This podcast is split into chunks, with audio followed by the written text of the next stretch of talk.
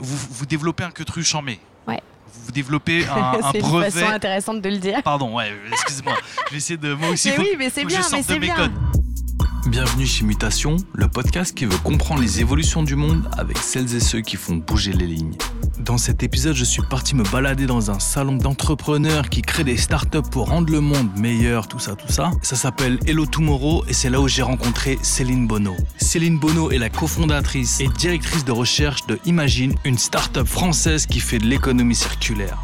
Si j'ai bien compris ce que m'a expliqué Céline, sa mission est de recycler les déchets industriels pour les transformer en magnétite, une espèce minérale qui permet de dépolluer les eaux. Avec Céline, on a parlé de sa mutation personnelle qui l'a fait passer de chercheur à entrepreneur. On a aussi parlé de la concurrence des Américains, des Chinois, que ce soit à travers les mutations de son modèle économique ou même la protection de son innovation. On a parlé également des systèmes de financement dans la recherche et dans l'entrepreneuriat scientifique. Bonne écoute et tu es la première, ou la, non, la deuxième personne que je ne connais pas du tout. Eh ben très bien, faisons connaissance alors. Alors, Céline Bonneau, on, on se rencontre un truc qui s'appelle Hello Tomorrow Global Summit. Ça, c'est Taman qui m'a embarqué dans ce truc. Euh, Exact. Qu'est-ce que t'en as pensé déjà, toi? Bien, super, des super rencontres, euh, un bon réseau euh, de professionnels, d'investisseurs. Et... Parce que toi, tu cherches des investisseurs. Eh oui, Tu cherches à lever des fonds. eh oui, il va falloir. Ah, ça, c'est. euh, Je comprends, je comprends. Est-ce que c'était positif C'était positif, on a rencontré aussi des, des potentiels futurs clients, des gens intéressés, et on repart avec euh, plein de, de bonnes vibes et, euh, et de bonnes choses pour le futur, euh, plein de motivation. Ok, donc tu prononces le mot futur. Le futur fait partie de tes obsessions Bah, un petit peu, hein, on est obligé aussi, non seulement dans le cadre du travail, mais aussi dans le cadre de personnel. Bon, déjà, on va peut-être voir un peu plus légèrement le passé. Donc, déjà, tu t'appelles Céline. C'est ça, Tu es française. je suis française. Tu viens de Marseille, il me semble. Ouais, originaire de Marseille et je travaille sur Grenoble. Tu travailles sur Grenoble, donc tu es resté dans le sud. Tu jamais fait d'études à Paris? Et non, je suis partie faire mes études euh, à Grenoble, justement, mon école d'ingénieur à Grenoble. C'est comme ça que je, je me suis expatriée de Marseille. Ok, là, tu viens de me filer une plaquette. L'intitulé, c'est Directrice Recherche et Innovation. Ouais. Mais tu as une formation d'ingénieur. Ingénieur et docteur. D'abord, j'ai fait un IUT à Marseille où je faisais de la chimie en général et euh, j'avais la chance d'être plutôt pas mauvaise à l'école. Du coup, je suis partie en école d'ingénieur bah, à Grenoble où ma spécialité là, c'était de faire de l'électrochimie. L'électrochimie, c'est une science un peu spéciale, mais qui euh, est une science qui se retrouve dans les piles. Toutes les piles qu'il y a autour de nous, toutes les batteries, c'est de l'électrochimie. ok, donc quand tu as fait ton école d'ingénieur, tu devais avoir 19 ans, 20 ans? Ah non, plus que ça. 21, 22 Ok, moi, tu as vu, je viens de la musique. Ouais. Donc, euh, je suis toujours un peu euh, interloqué quand je vois des gens qui font ce genre de- d'études, parce que pour moi, c'est vraiment abstrait. Toi, à cette époque-là, quand, t'as- quand tu te lances dans l'IUT, et quand tu te lances dans, dans ton école d'ingénieur, est-ce que tu avais une vision de où tu voulais atterrir professionnellement? Non, pas vraiment. J'aimais la chimie, j'aimais les maths, j'aimais la physique. S? Et ouais, maths, Ok, donc S. forte à l'école. Un peu, un peu, j'avais cette chance. Mais j'aimais ça en fait. C'était pas tant. euh, je me forçais pas, j'aime ça. Euh, je présume, je te connais pas, mais d'intuition, est-ce que tes parents ils sont bons à l'étude euh, Eh ben non, justement, c'est ça qui est le plus surprenant. Mon père Ah ouais n'a pas eu son bac et ma mère a eu un bac plus 2. Donc en fait, ils m'ont pas beaucoup aidé, on va dire. Euh, mais ils m'ont beaucoup soutenu et ils ont toujours été là dans mes choix euh, pour essayer de m'orienter euh, par rapport pour faire ce que j'aime en fait. Ah, c'est intéressant, c'est vraiment intéressant. Ça veut dire que, ok, pas de scientifique dans ta famille? Très peu, Très peu. très très peu. J'ai un oncle éloigné qui était scientifique, qui avait fait une école d'ingénieur, mais euh, qui vit à Bangkok. Ok. Donc euh, je le voyais pas souvent. Juste pour comprendre, qu'est-ce qui t'a passionné dans, dans la chimie, par exemple? Enfin, Est-ce que tu as des souvenirs de trucs qui t'a... Ouais, ouais, je me rappelle. euh, je crois que c'était au collège. Ouais. Euh, ce qui m'a passionné, c'est j'avais l'impression en fait en, en physique et en chimie de découvrir le monde, de découvrir ce qui nous entourait, comment est-ce que ça marchait, euh, tout en fait. Ok, C'était Curieuse. une révélation, voilà. ok, peu. curieuse de la vie. Ouais. Tes, tes parents, toi, ils, ils faisaient quoi? Alors mon père était inspecteur industriel, c'est-à-dire qu'il contrôlait euh, les soudures dans les industries. Ok. euh, globalement. Et ma maman euh, travaillait au CNRS, donc euh, ce qui est le Centre national de recherche scientifique. Ok, il y a quand même. Il y a quand même un petit lien, oui, il y a- bien sûr. Tu vois ce que je veux dire C'est ok. Oui, oui, oui, j'ai beaucoup traîné dans les laboratoires enfants. Et déjà, je comprends un peu Voilà. mieux, tu vois. hein. Mais elle était dans le service d'administration, et puis c'est vrai que moi je me baladais un peu à droite à gauche, j'allais voir les scientifiques, et c'est ça. On est d'accord qu'il y a un lien? Oui, il y a un lien. Ok, je comprends, sûr. je comprends mieux. Je comprends mieux. Donc toi, tu es dans ce truc, tu es curieux de la vie, de comment s'est fait les choses. Ouais. Euh, vachement bien. Après ton école d'ingénieur, tu rentres direct dans cette start-up? Non, je fais une thèse avant. J'ai fait un doctorat du coup. Ok. Euh, j'ai continué en fait euh, en fin pour t'expliquer un peu mon parcours. Du coup, en fin d'école d'ingénieur, j'ai eu un il y a un ancien étudiant en fait de mon école d'ingénieur qui est venu faire une présentation sur ce qu'il faisait. Ok. Et lui, il faisait du recyclage euh, avec la chimie verte. Donc c'était du recyclage de terres rares, qui sont des métaux aussi différents. La chimie verte, c'est quoi? La chimie verte, c'est un concept, c'est en fait de faire de la chimie, mais d'essayer de regarder tout ce qui sort et qui rentre pour essayer de polluer euh, au minimum l'atmosphère, les eaux, euh, l'environnement en général. C'est ce qu'on appelle la chimie verte. J'ai interviewé un, un- un- un- un pote il y a quelques jours, il m'a parlé d'économie circulaire. Ouais. Est-ce que. Non, il n'y a pas de lien? Si, bien sûr, c'est le recyclage, c'est de l'économie circulaire. Ok. C'est, euh, associé, c'est des termes qui sont quand même vachement associés. Qui sont associés, mais que c'est pas la même chose.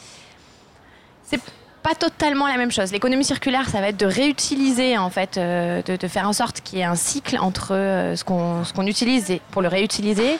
Le recyclage, c'est vraiment une fois qu'on a fini de l'utiliser, qu'est-ce qu'on en fait après?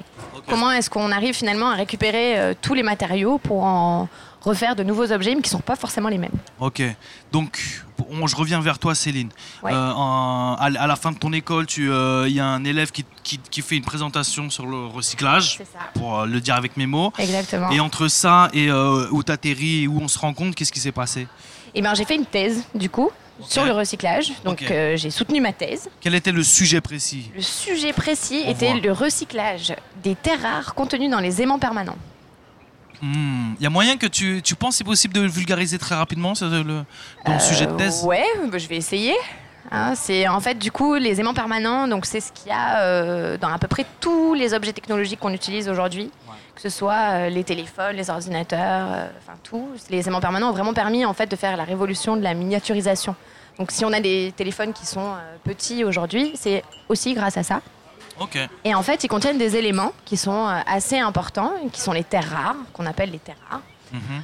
qui sont en fait des lanthanides. Donc sur le tableau périodique des éléments, c'est la première ligne en bas. Je m'en rappelle. Et ouais, ça, rappelle des souvenirs. hein. J'ai fait bac ES, donc t'as vu, c'est pas mon, Ouais, ma, mais le ma tableau passion. périodique, mais tout je le m'en monde le rappelle, voit. je m'en Voilà, rappelle. C'est ça. Euh, ces éléments-là, Ouais. ces terres rares, c'est ça, ça, ça vient d'où ça? On les En trouve fait, où? On les trouve un peu partout. Justement, c'est ça qui est, qui est marrant. C'est on en retrouve un peu partout, mais pas beaucoup concentrés. C'est-à-dire qu'on n'en trouve pas beaucoup partout. On en trouve très peu partout. Donc- mais c'est surtout la Chine. Chine. Ouais, en Chine, on- en fait, le, fait de, de récupérer ces terres rares, ça demande beaucoup d'énergie ça demande beaucoup de pollution. Et donc, en fait, finalement, aujourd'hui, l'un des seuls pays qui accepte de polluer son environnement, c'est la Chine. Et donc, c'est la Chine qui. énorme ce que tu viens de dire. Et ouais, c'est la Chine qui exporte et qui est euh, à 90% sur le marché des terres rares. J'ai une image, euh, j'ai une image du monde où plein de, de minerais viennent d'Afrique. Et ben là, là, là non. Là non. Là non, là ça vient vraiment euh, de l'Asie, de la Chine, voilà, au nord de la Chine. Il y a une phrase qui m'intrigue, c'est tu dis la Chine est un des seuls pays qui accepte de polluer ses propres terres. Ouais. Est-ce que ça veut dire que dans d'autres pays, il y a susceptible, euh, c'est susceptible d'avoir des, des terres rares? Oui, bien sûr. Typiquement euh, aux États-Unis, il y en a, il y avait une grosse mine Ouais. euh, qui a fermé parce que euh, justement, en fait, ça, ça demandait trop de pollution. Et au niveau des normes réglementaires et de tout ce qu'on demande aujourd'hui pour ne pas polluer l'atmosphère, les États-Unis ont décidé de fermer cette mine-là. Quand euh, moi j'ai un téléphone, un smartphone, il Ouais. y a forcément des terres rares dans Forcément, Forcément. forcément. Genre là, là je t'enregistre avec un petit enregistreur numérique. Ouais. Tu penses qu'il y en a? Ouais. C'est sûr. C'est sûr. Donc, ma conclusion, c'est que pour, euh, pour construire les téléphones, tous les smartphones que moi et tous mes copains, mes, mes parents ont, on est forcément obligé de Ouais. polluer la. Ouais. Ok. Je... Voilà. Franchement, tu viens, je viens d'apprendre un truc. J'avais vaguement cette intuition, mais au moins là, tu me le dis, c'est une scientifique qui me le dit. Ok. Donc, tu as fait cette thèse. Ouais. Et Bien. le but de cette thèse, du coup, c'était d'essayer de recycler nos objets, finalement, Ouais. pour essayer de moins polluer l'atmosphère. Ok. C'est cette thèse qui t'a permis de tomber sur cette start-up, je présume?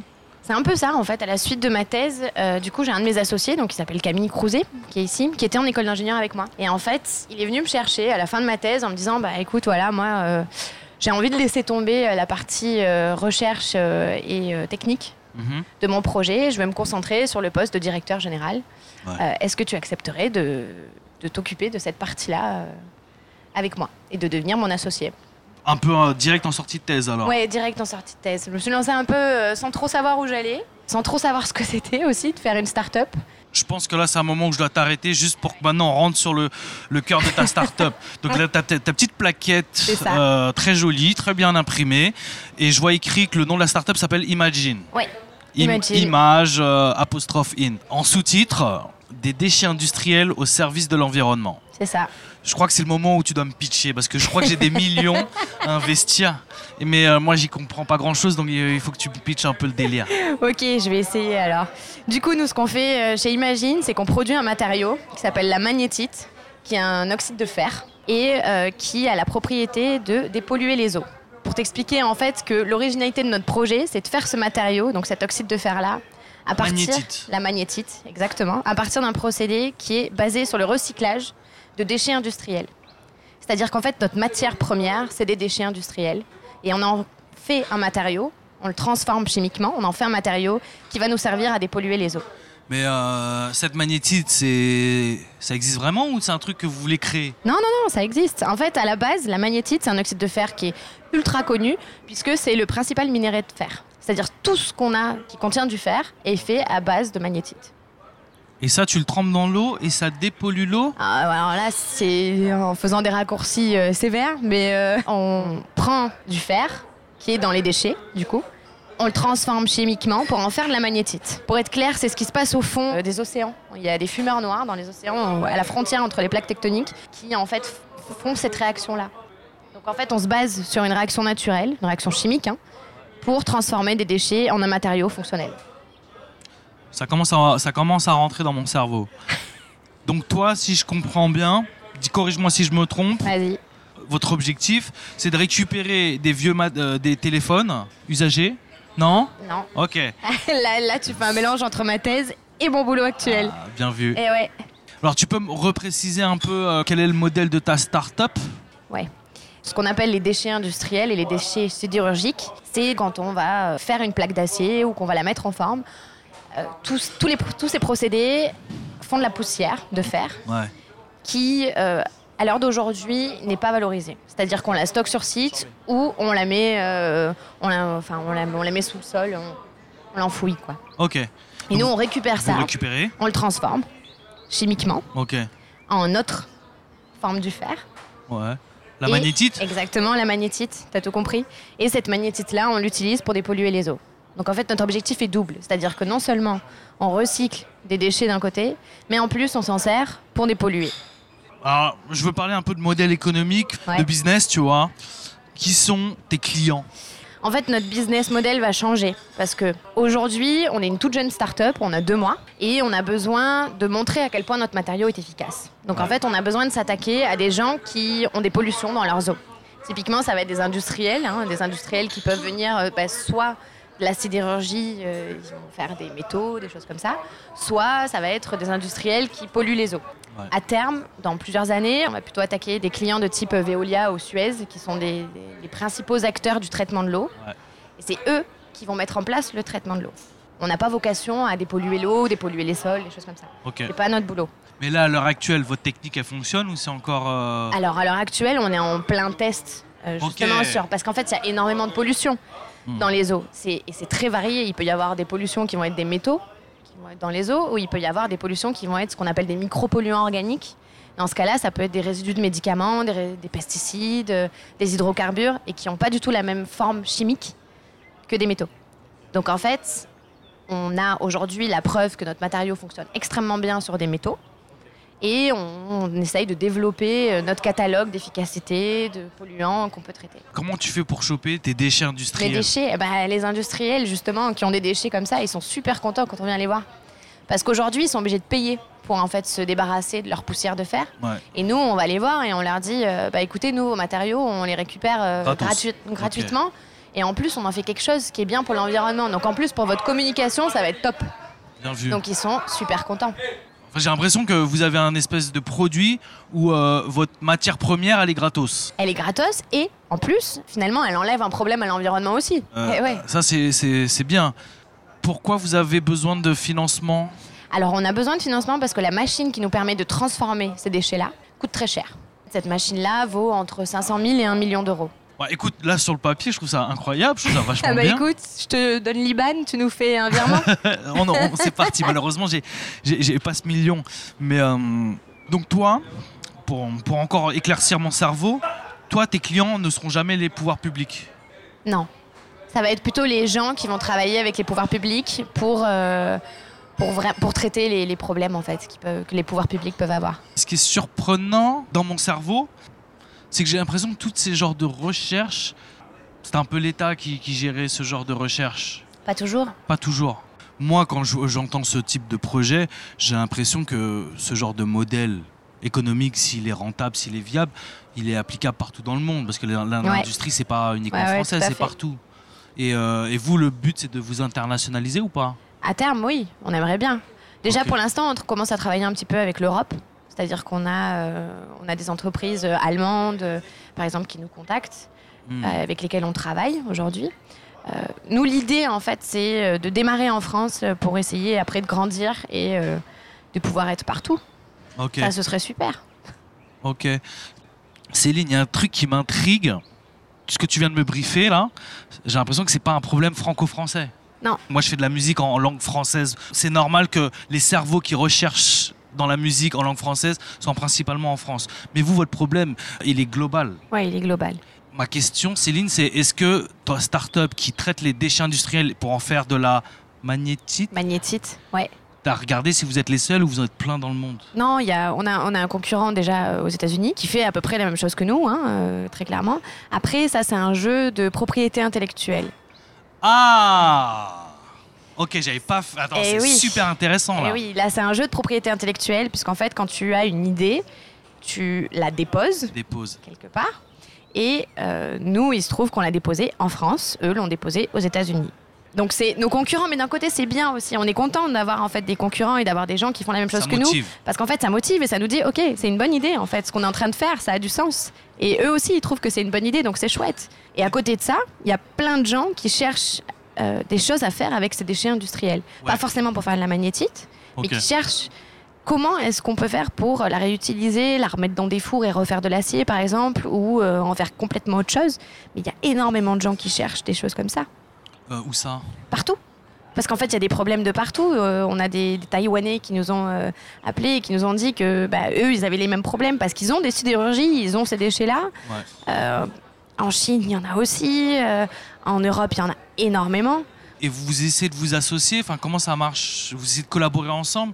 Alors pour le coup, euh, on collabore pas trop avec euh, les gens qui cherchent des idées, puisqu'en fait, nous, on en a une. Donc on leur dit plutôt, bah, venez nous voir, nous, on a une idée.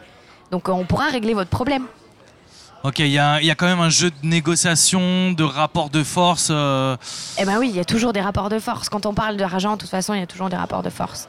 Nous, on a la chance d'avoir euh, une idée qui, en fait, est intéressante parce qu'elle n'est pas polluante pour l'environnement et qu'elle nous permet d'en faire quelque chose qui est utile aussi pour l'environnement. Ouais. De l'avoir déposée, donc en fait, on en est propriétaire quelque part, Ouais. et donc de pouvoir l'exploiter. Il y a un truc qui m'intrigue. Tu me dis, euh, la machine coûte 500 entre 500 000 et 1 million. Ouais. Vous avez besoin de combien techniquement là? Techniquement, bah, alors Vous, ça, pour vous, pour C'est tout un jeu de levier euh, sur lequel je suis pas ultra experte parce que moi je m'occupe de la recherche, tu l'as bien Ouais, compris, et que c'est pas forcément mon boulot. Évidemment, je suis au courant. Honnêtement, ça va se situer entre 500 000 et 1 million. Et ça, ça, ça comprend les salaires aussi dans, quand Ça comprend les salaires, oui, oui, bien sûr. Ok, parce que à l'échelle de Grenoble, j'ai l'impression que 500 000, 1 million, ça peut être énorme. Mais vu que. Oh, pas tant, hein. C'est Ouais. pas tant énorme, hein. Ouais, final. non, mais c'est ça, c'est que je me dis que vu que ton, ton problème il est global, Ouais. enfin je me dis ça, ça doit être facile à trouver. Ah bah oui, bah typiquement les Taïwanais, c'était des investisseurs. Hein. Ah Eh oui. Tu les as rencontrés comment ces investisseurs C'est eux qui ont entendu parler de nous, euh, qui ont vu euh, sur les réseaux aussi, par des jeux de contacts et de liens, ont réussi à retomber sur nous et euh, sont venus nous voir en nous disant bah écoutez, nous, ça nous intéresserait votre truc. Quoi. Ouais. Non, en fait, je pense que la dernière pensée qui me vient à l'esprit, on est sur un problème environnemental, un problème, on va dire, public qui concerne tout le monde, mais il faut que vous dealiez avec ce jeu financier, ce jeu de, euh, bah, concurrence.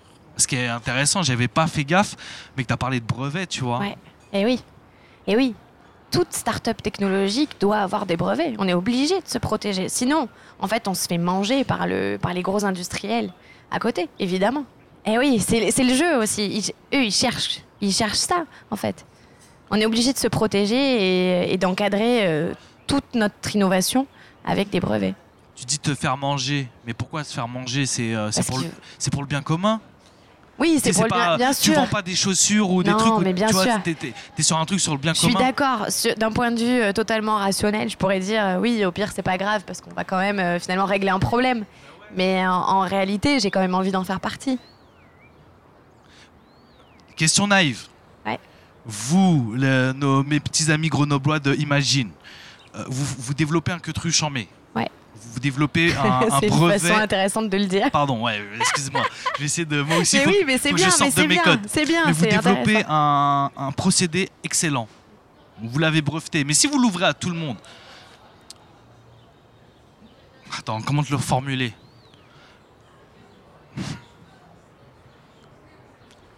En fait, je me dis, moi je serais chinois, je serais un milliardaire, je ferais putain, les, des petits grenoblois, euh, c'est charmé ce qu'ils ont créé.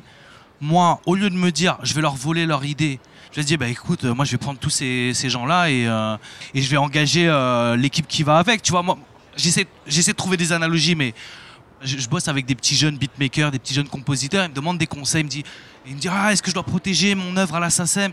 Je lui dis, si tu veux, mais la vérité, on s'en bat les couilles. Si t'es bon, t'es bon. Tu vois, c'est-à-dire que on peut te voler ta musique, mais euh, c'est du gagne petit. Si t'es bon, ils vont t'engager et, et toi, donc te prends pas trop la tête à te protéger parce que en, en te cherchant à te protéger, en fait, tu, tu ralentis le process global. Qu'est-ce que t'en penses de ce que je viens de dire? Effectivement, à terme, on n'exclut pas le fait de se faire racheter Hmm. par une entreprise, mais on veut pas se faire manger. Je sais pas si tu vois la différence. C'est encore nouveau, faut que je digère mais cette histoire de, de brevet, de. Moi, ah, c'est marrant, tu vois, moi, à mon échelle perso, avant j'étais plus. Je me prenais plus la tête sur la protection de mes droits, de mes trucs.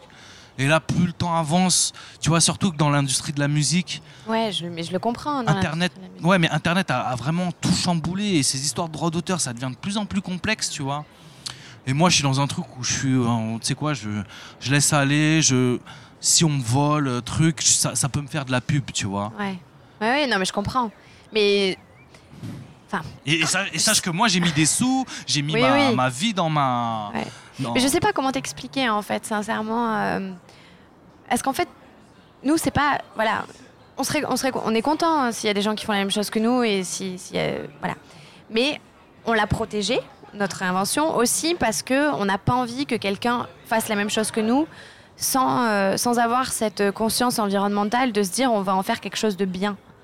Parce qu'en fait, si quelqu'un nous prend, nous prend notre idée euh, de, manière aussi simple, si on ne l'avait pas protégée, euh, on pourrait en faire quasiment n'importe quoi, faire payer très cher, euh, en faire, euh, je sais pas, une sorte de produit de luxe, n'importe quoi en fait. On pourrait en faire n'importe quoi avec. Et nous, on a envie de, de porter nos valeurs aussi dans, dans, dans ce qu'on fait. Et du coup, dans, du fait d'avoir protégé, bah, ça va nous permettre aussi de, euh, d'am- d'amener à bien et au bout nos idées. Je comprends, je comprends. C'est aussi ça. C'est-à-dire que c'est pas. euh, de la chimie, tout le monde peut en faire. Quand tu fais de la musique, tu as un flow, tu as, tu as des paroles, tu as un style qui est, euh, qui est quand même bien à toi. Nous, la chimie, euh, n'importe quel chimiste, entre guillemets, ça va être hyper réducteur ce que je vais dire sur moi-même, mais n'importe quel chimiste pourrait faire ce que je fais. Mais simplement, là où on a été bon, entre gros guillemets, c'est parce qu'on a été les premiers et parce qu'on l'a breveté. Je, je fais une analogie en musique, mais on va voir si l'analogie elle, elle est faisable ou pas. Si j'invente un, un style, euh, je vais être le premier. On peut breveter et, bloquer le truc. Mais si on part du principe que de toute façon tout se vole, et il y en a ils volent des styles, moi on a un truc. Ouais, c'est vrai.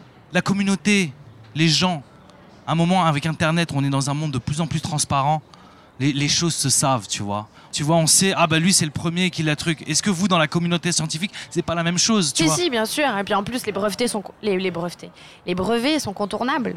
Ah, Bien sûr. Ah, j'avais pas, oui. eh ben oui, ah, bien sûr, tu brevettes un truc et puis en fait, euh, tu vas dire ah bah attends non, moi je vais pas faire exactement comme ça. Je vais avoir ce petit détail là qui va changer et tu vas voir euh, finalement j'arriverai au même résultat. Hmm. Et dans ce cas-là, tu peux t'en sortir. Et c'est ça qui est tout le jeu. D'ailleurs, c'est hyper compliqué. Moi, mon boulot, c'est aussi, euh, c'est aussi ça, c'est d'arriver à trouver comment breveter et comment protéger au maximum ce qu'on fait pour que les gens aient besoin de nous et passent par nous pour le faire et ne nous contournent pas notre brevet pour arriver à faire les mêmes choses. Je sais pas si tu peux me répondre, mais est-ce que tu penses que euh, la France est un pays propice au développement de start-up comme la vôtre ou c'est peut-être plus difficile euh, En réalité, je peux pas répondre, je connais que ça. Tu connais que ça? Ouais, je suis pas allée voir ailleurs ce qui se passait, donc euh, je pourrais pas me permettre de juger. Moi, je trouve que, en tout cas, euh, là, à l'heure d'aujourd'hui, on est quand même bien accompagné et on a quand même beaucoup de chance parce que parce qu'on n'est pas tout seul, quoi. Ok, d'un point de vue recherche, comment on est en France par rapport aux autres pays? Ben, on est pas, on est pas mal. hein. Franchement, il y a beaucoup de chercheurs qui ont énormément d'idées. Pour moi, le problème, il vient du manque de financement. Parce que euh, finalement, on coupe les financements de la recherche petit à petit. Ouais. Et on n'en donne plus assez et on donne Donc là, moins. tu parles de- des gouvernements. Du là je parle du gouvernement, j'avoue. Euh, on donne moins la, possibilité aux chercheurs euh, de, de laisser libre cours à leur imagination pour avoir des innovations euh, fabuleuses. Est-ce que tu t'es un peu intéressé au, euh, à ce qui se passe en Chine? Une fois, j'ai lu un article qui disait que la Chine, parce qu'elle, elle, c'est un pays qui pollue, elle est extrêmement en avance par rapport aux autres pays sur euh, la recherche environnementale. Qu'est-ce que t'en penses? T'as un avis? T'as pas d'avis? T'en sais rien? Bah, alors j'ai un avis, mais, euh, mais je suis pas allée en Chine pour vérifier. Ouais. Euh, moi, ce que je trouve intelligent au niveau du gouvernement chinois et ce qui je trouve fonctionne bien, c'est que les gens qui prennent les décisions sont des gens du métier. Et en fait, ça, ça change tout. C'est-à-dire que le mec qui va dire, OK, là, on booste la recherche et on booste l'environnement parce que ça va pas, en Chine, c'est un mec qui a fait ça avant. Nous, le problème, c'est que les gens qui décident des crédits euh, du CNRS, par exemple, ou euh, du crédit qu'on va apporter à l'innovation, c'est pas des gens du métier. Donc, ils savent pas exactement où on en est, ils savent pas ce qu'il faut faire et ce qu'il reste à faire. Parce que ces gens-là, c'est quoi? C'est des décideurs politiques que tu dis? Ouais.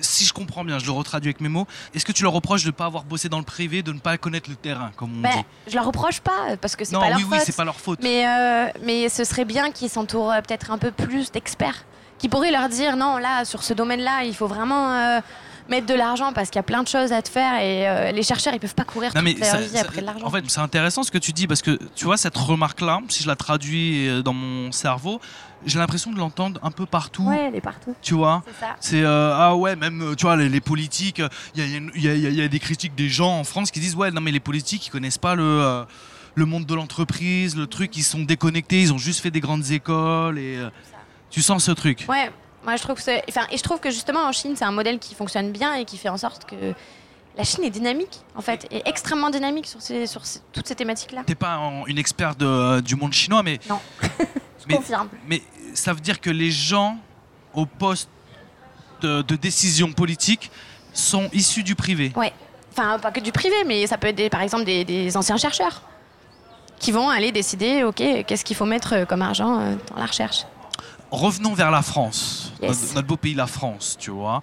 Quels sont les bons moves politiques pour pouvoir mieux coller la recherche publique avec vous, les, les gens du privé? Si, Question. si tu as un avis, ah hein. ouais, mais question super difficile.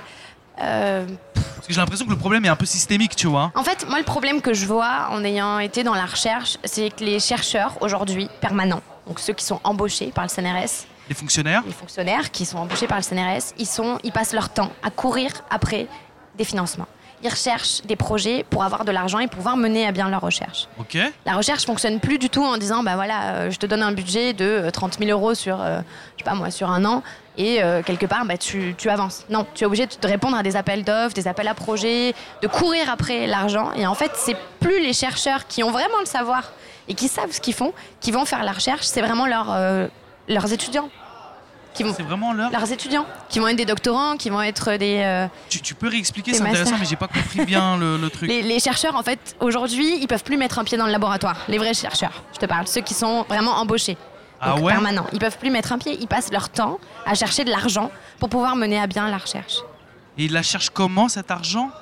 Par des, en fait, il y a plein d'appels à projets dans, dans- de partout, que ce soit des appels à projets européens, français ou quoi que ce soit, auxquels il faut que tu répondes, que tu poses un dossier, que tu passes un premier tour, que tu passes un oral, que tu passes un deuxième tour. qui, qui sont instigateurs de ces appels à projets? Ça peut être le, gouvernement, ça peut être euh, Pas forcément des gouvernements fran- euh, le français. pas forcément français, ça peut être européen, ça peut être euh, des entreprises qui vont avoir besoin, par exemple, de bosser sur une thématique et qui vont dire, bah ok, voilà, moi je cherche quelqu'un qui va pouvoir euh, travailler sur ce, sur ce sujet-là. Et donc en fait, ils passent leur temps à ça. Les chercheurs aujourd'hui, ils font plus que ça. Ça veut dire que les chercheurs français, je- j'essaie de comprendre, Ouais, hein, ça ouais, m'intéresse. Ça veut dire que ces chercheurs français, c'est principalement des gens du CNRS de, euh, de l'État en fait. Ouais.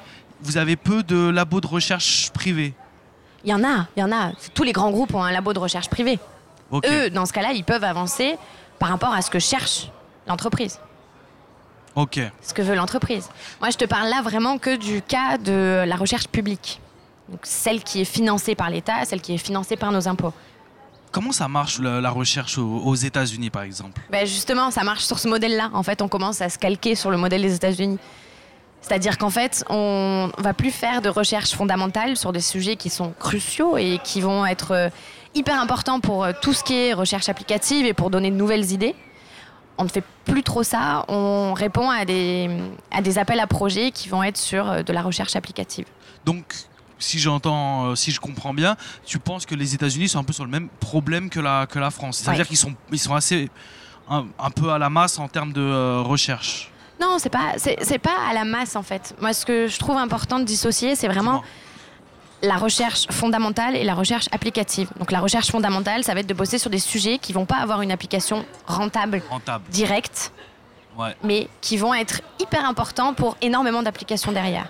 Aujourd'hui, on est obligé de bosser sur des sujets qui vont être rentables directs, qui vont avoir un modèle économique, qui vont pouvoir dire bah ok, si, si vous faites ça euh, de la manière où nous on, on le pense, vous allez gagner tant d'argent. Il faut toujours avoir l'aspect financier maintenant.